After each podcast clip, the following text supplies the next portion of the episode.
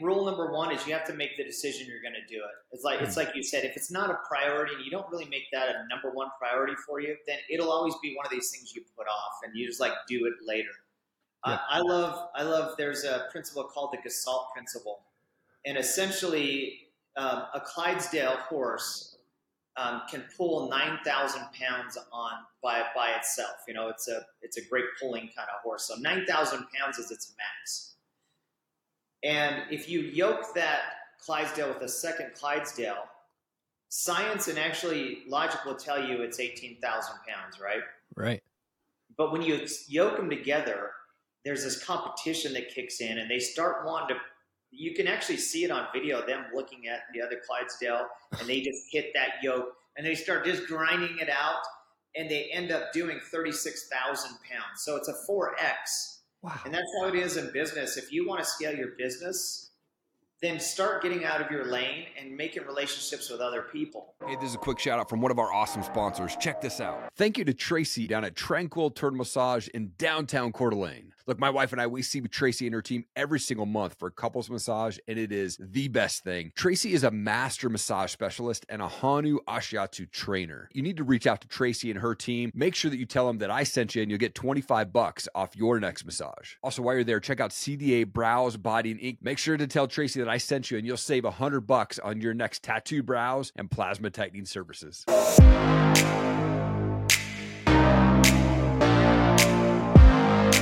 Shawn, you're a husband, you're a father, business relationship expert, serial entrepreneur. You're the founder of TaxHive and so much more, man. Thank you for your time. I appreciate it. Of course. Thank you, Eric. Appreciate your time. I like to kick things off by going back a bit. Where did you grow up and what was childhood like for you? So I grew up right here in Orem, Utah. I, I had a father who worked at a bookstore for 40 years of his life, knew how much he was making down to the penny every single week. And then I had this entrepreneurial mom who was a like the original side hustle mom. She yeah. had like a you know a, like preschool. She had like five businesses going, mainly because you have five kids. Dad's a bookstore manager. She just was a scrappy. So I really had two kind of examples for me growing up. And uh, so I just want I just want to be like my mom, really and yeah. I wanted to be scrappy and I wanted to be entrepreneurial and I was okay with risking. I didn't want the the paycheck every week, and so that's kind of my early. And so I, I began starting a business literally on the playgrounds when I was a kid, selling. So I grew wow. up my whole life selling and going scrapping and trying to make things happen. Oh, man, what a cool story! Would you say that your mom probably had the most influence on you in regards to like your entrepreneurial journey? Mm-hmm. Yeah, yeah, it's like you know she used us to do marketing efforts for her for like okay. preschool, for instance. We would walk down the streets and litter everyone's houses with uh, you know ads and that kind of stuff. So I think it just planted the seeds early on. It's like, hey, if you want to make it happen, you have to go out there and you have to just do it. Yeah, just make it happen. Man, so good. I remember mowing lawns at 10 years old. I was the same way. Like I had to go knocking on doors and, you know, my, my kids laugh, but it was such a true story. Like I was 10 and I literally had to mow the lawnmower a mile away uphill to get to my furthest client, you know, back in the day. And, and I would just go sell, all, I'd take that money and buy Nolan Ryan baseball cards and whatnot, you know, when I was a kid. So yeah, I, I did the same thing. I was a side hustle lawnmower guy. I like, I, I did about everything. I remember oh. I mowed lawns. You remember Michael Jordan, the shoes came out and the yeah. fours that were the black with the red. And yep. it was a mind explosion to see a pair that was over a hundred bucks. Up to that point, everything was twenty bucks. You know, it's like this hundred dollar pair of sneakers.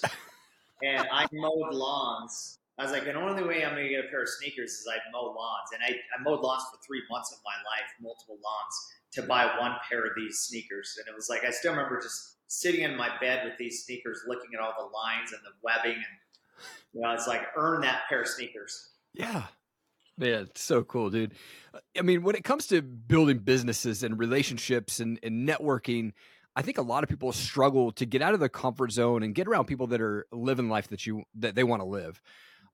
You know, and uh, I think it's so important to be able to do that and get out of your comfort zone. But what tips can you share for folks that struggle to get out of that comfort zone? Yeah, I think I think rule number one is you have to make the decision you're going to do it. It's like it's like you said, if it's not a priority and you don't really make that a number one priority for you, then it'll always be one of these things you put off and you just like do it later. Yeah. Uh, I love I love. There's a principle called the Gestalt principle, and essentially um, a Clydesdale horse um, can pull 9,000 pounds on by by itself. You know, it's a it's a great pulling kind of horse. So 9,000 pounds is its max. And if you yoke that Clydesdale with a second Clydesdale, science and actually logic will tell you it's 18,000 pounds, right? Right. But when you yoke them together, there's this competition that kicks in, and they start wanting to. You can actually see it on video. Them looking at the other Clydesdale, and they just hit that yoke, and they start just grinding it out, and they end up doing thirty-six thousand pounds. So it's a four x, Wow. and that's how it is in business. If you want to scale your business, then start getting out of your lane and making relationships with other people because you have a following of people. I have a following of people. If we work together at it, I'd love to get access to yours, and same with mine. And you can scale really fast that way. So if it, Yeah. if it's something that you really want to do, you can you can scale so fast, but you have to say, "I'm going to do this." Yeah. It's that action piece that holds people back from so much of that. And I know that when I first moved to Coeur d'Alene, I didn't know anybody, but I knew I just needed to get around people that were other entrepreneurs that were doing awesome things. And so, you know, you have to step out and go to meetups and get people start a podcast, right? I mean, that's a, a great way to meet people. So, so good there. Right. I want to talk about TaxHive though. So, how did this come together? How did you end up working with Kevin O'Leary? Yeah, so I knew Kevin. You know, we'd worked with him in a previous business. Uh, I love the guy. I think he's a great entrepreneur. You know, business owners, they don't understand that taxes are one of their biggest expenses. It's like if, if business owners had a really high cost of shipping, for instance, they would spend night and day figuring that out because it's in their face every day. Yeah. And most business owners are like, hey, I'll put it off until you know tax time. I have literally a buddy I just met with last week who hadn't paid taxes on his business for a couple years, and then all of a sudden he had an incredible year, and he had to write out a eighty thousand dollar check two weeks ago, and it was like extremely painful for him. wasn't Sure. expecting it, and it's because that's what entrepreneurs do. They just put it off, put it off, put it off. So we wanted to solve that for the small business owner that we felt was under underserviced in the market. So who do we think of? We think of a friend of ours, Kevin. I didn't go. I didn't go on the show, but we ended up setting up an appointment, and he didn't know what it was about. I knew he was going to pitch him on a business, so it was in uh, Arizona. So it was just a dinner. It was right in person, Nancy. And if you watch Shark Tank, which you do, it's Yep. like you know he always says the numbers. If you don't know your numbers, you're dead to me. So I knew that we had to know our numbers, so we had everything prepared. I had my line charts done, my bar graph. I was going to know my numbers. Yeah. So we're sitting at this dinner, and it's our turn to stand up and present the business. We start getting into the pitch, and literally five minutes in, he like does one of these. He's like, "Stop!" and my, I've been on the Shark Tank set twice now, and I've watched these pitches, and know, your heart goes, it, it sinks because you're like, "I- I'm really riding on this as a potential relationship that could blow up our business. And Yeah. literally in less than five minutes. So I remember like having that pit in my stomach and looking over at the people I was with, my partners, and they're like, "You messed it up," and I'm like, "I messed it up. It took me five minutes to dork this thing up. I'm just, I messed it all up." And uh, you know, let's pack up our stuff and go. And he said, uh, "I'm in." He's like, "I've been an advocate for these small business owners. I feel like they're underserved. Let's do it." And it took some time after that to get the deal done, but he's a full equity, you know, a full investor in the business, and you know, we we put his face all over the place on social media. We do tons of marketing, create tons of traffic for him in that business, and that's how we started it. Wow, man. And he just seems like the greatest dude ever. Like I know that he's hard nosed and he's but he knows what he wants and he's he's just he seems like from at least the TV perspective that he's a down to earth, really kind guy though. Yeah, yeah. So the way he describes that, he said the first. So Dragon's Den was the first Shark Tank that took place in Canada.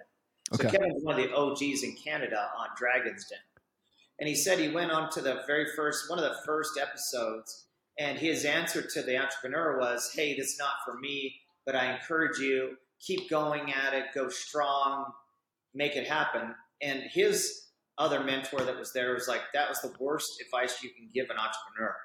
By the time they hit the show, they've raised funds, they've pulled money out of their home, they've hit up all their friends and family. They are basically at a breaking point.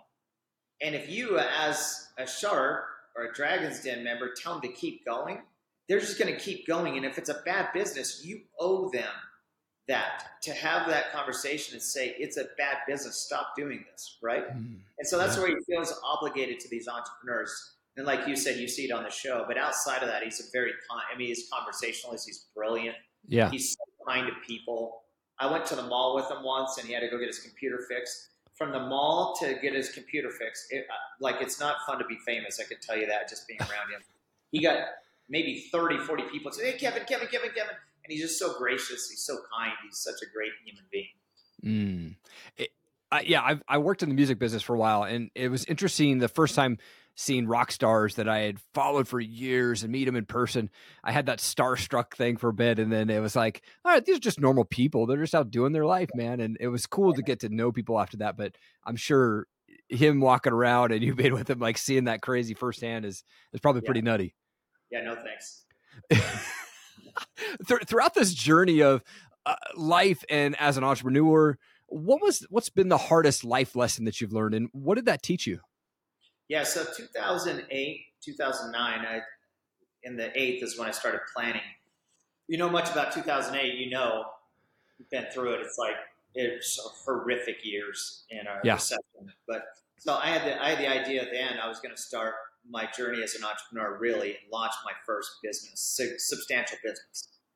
So I met, I literally, there was a, a hoagie place down the street, and I met with people that were my partners in this business, and we'd sit in this booth at the Hoagie Yogi and talk about how we're going to make an impact and we're going to do this. And I had a spreadsheet that I'd built that showed that I would be a millionaire. So I was a spreadsheet millionaire, right? Because I had this business plan that I felt was phenomenal.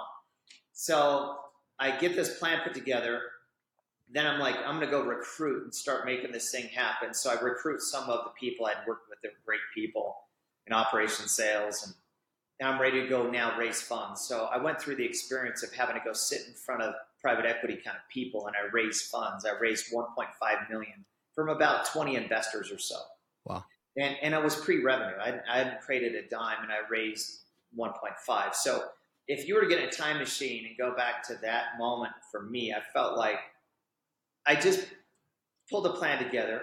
I hired and recruited some great talent, and I had 1.5 sitting in my bank, which I had 0.5 before that, right? right I was like, I I've arrived. I'm now an entrepreneur, a business owner. I'm ready to go hit it. And my business partner Kevin says, "In business, poo poo happens." Right? For the next 12 months, poo poo happened to me in my business. Everything you can think of. You make a list of it. I probably experienced in a failure over the next 12 months. My hmm. first event I booked was with David Bach, the Automatic Millionaire guy author. Okay. I was going to do direct mail to put the people in the room. My direct mail hits a week after the event. Not the best case scenario. So I had people there. And so at every level, uh, my sales sucked, my operations sucked, my marketing had issues. I mean, I had every problem you could think of. We were in a recession, so people would go back. They weren't going to buy my products. And so at the end of 12 months, I had blown through the 1.5, all of it gone. I was Wow. down to, and I'd also hacked everything, hawked everything I had.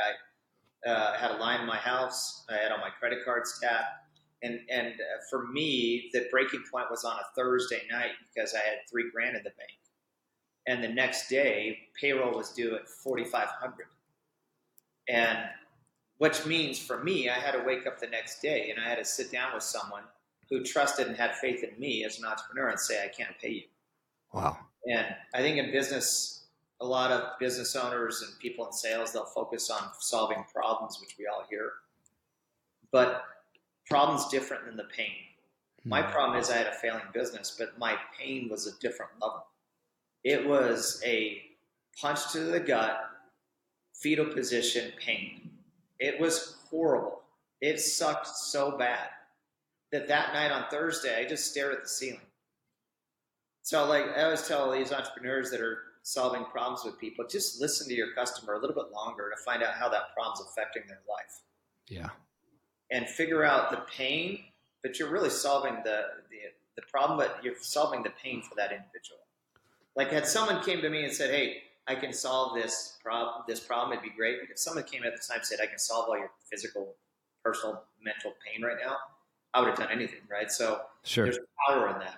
yeah Well, the next day hits. I'm hoping I get some miracle deposit. There's no miracle deposit. So I tell the bank, don't run payroll, my payroll company. I'm going to do physical checks for a few people. And I go to lunch with my business partner. We're tapped and we're just, it's just an awkward lunch. We're staring at each other. And we're like, can we get any money here? Can we get any money there? Can we?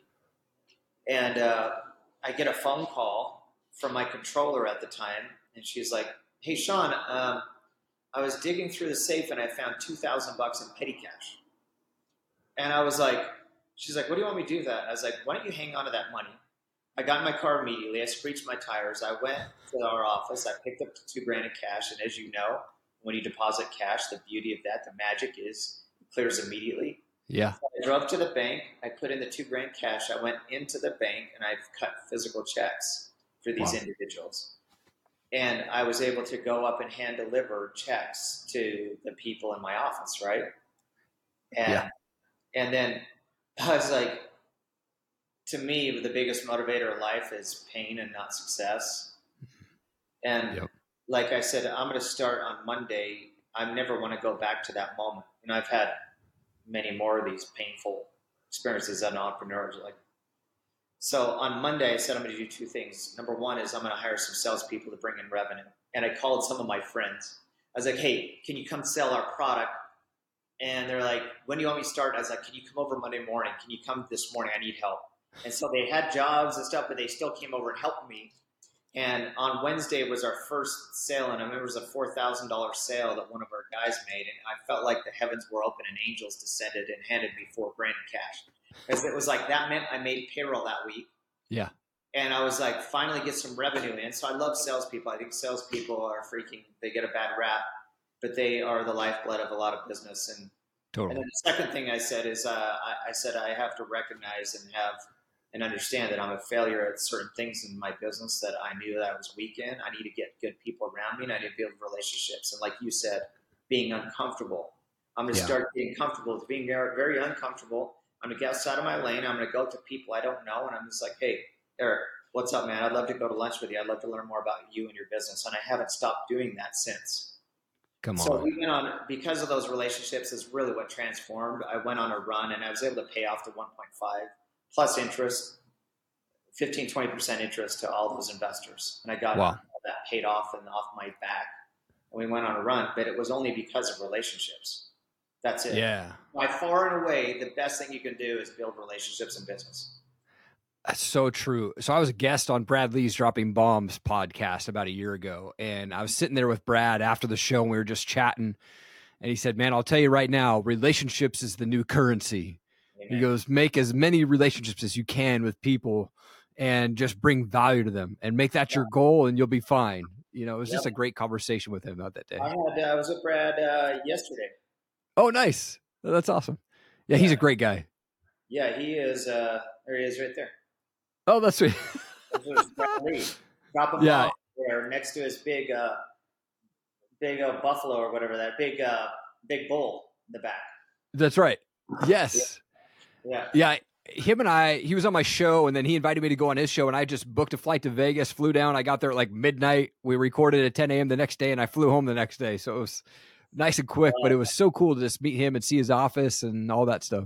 it's, he, he is. I mean, his brand is real. Yeah. And you're real. I just love real people that are willing to be real. You know, there's a lot of fake out there. Oh, yeah. I mean, when it comes to successful entrepreneurs, I think successful entrepreneurs tend to have a past of just constantly failing. They might have some trauma that they went through. They might be uh, in jail, but they have this grit and this mindset to keep going. Mm-hmm. Why do you think that entrepreneurs are, are built that way? Yeah, it's like I think you nailed it. You you're 100 percent right. Like I love studying about entrepreneurs. I think they're fascinating. Yeah. I am one, and you are one. You go through. It's what we signed up for. Yeah. It's like it doesn't matter who I've studied. It, you and, and what you just said is so true about persistence. I've seen two things in common out of everyone I've studied and everything I've read. They're persistent, but all of them have had failures, and not as in bad days at the office. We're talking mega, mega failures. And some reason, they like get punched in the gut. They they show up the next day. I I had I, had I booked Dale Murphy to speak at an event. You know, he's a Hall of Fame baseball player Yeah. started his career in the minor leagues as a catcher, and catchers like try to catch that ball, and then it's like the speed of getting it to second to get the tag out. Totally. And so he'd been practicing. He was just had a gun for an arm. His very first game in the minor leagues, he catches the ball. Guy stealing first to second. He slings the ball and he hits his pitcher in the back and knocks his his pitcher's knocked out, like injures his pitcher. And they have to bring a stretcher out and wheel his his his his pitcher away. And he's like, I wanted to bury a hole. I wanted to dig a hole and bury myself in it. I felt horrible. Yeah. I needed my own teammate. And he's like, that night I wanted to quit worse than anything I've ever wanted to do in my life. And he said, for whatever reason, I woke up the next day and I put my cleats on. I went back to work. And I became a Hall of Fame baseball player. That's the stuff I love learning about, you know? Wow. What a cool story.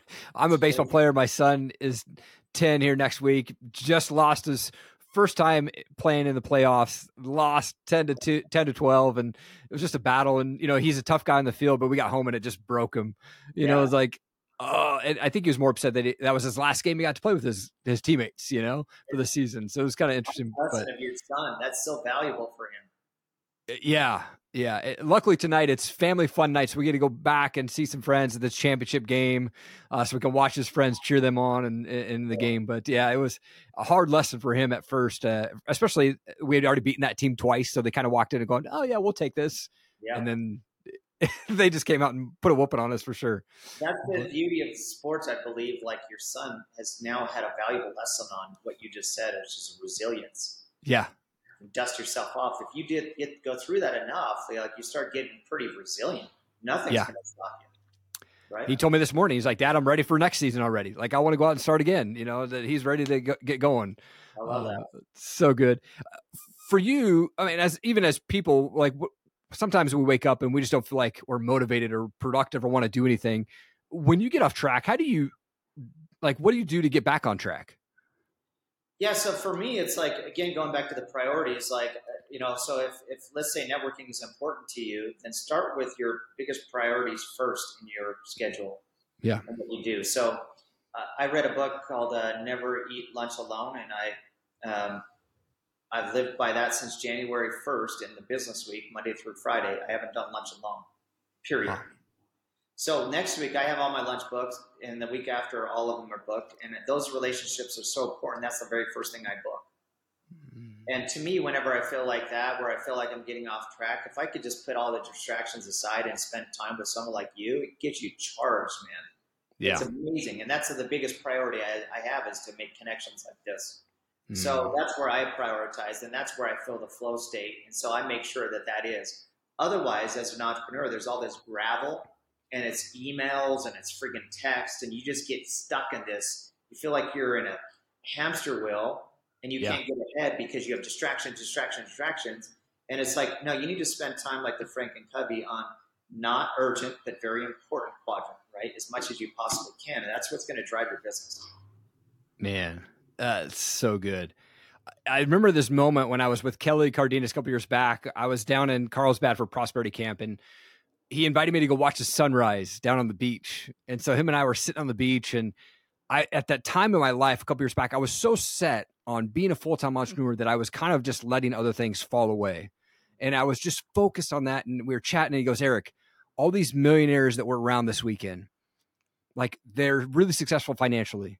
But how many of them are great fathers and great husbands and have great marriages and that was like this eye-opening moment for me and it really changed the trajectory of how i looked at business for you being an entrepreneur and a businessman like how do you balance business and, and family life Actually, I'm glad you brought up Kelly. Uh, you recognize this book right here?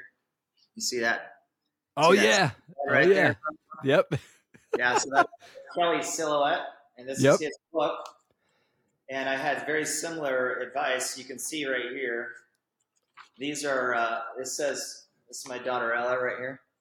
okay So, um, so I met Kelly at Chris Noggles deal, and you know he's got the coolest hair on the planet Earth. So you totally this, right? I mean, he's got the dreadlocks. It's like who doesn't want to have dreadlocks? right He's got the coolest thing. So I was obviously drawn to him. He's a magnet of a person, and he's a Yeah. walking law of attraction, right? So I wanted to learn from immediately, and he had this book right here, this book he was holding, and I said, "Dude, tell me about this book. You know, what do you do with this thing? I'm just curious. Like, genuinely, the best thing to do when you're at a at a live event is just go up to someone and learn from them.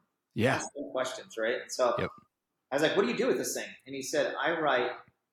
I sit down here and I write a very specific handwritten note to my family, each individual, and I present it to them.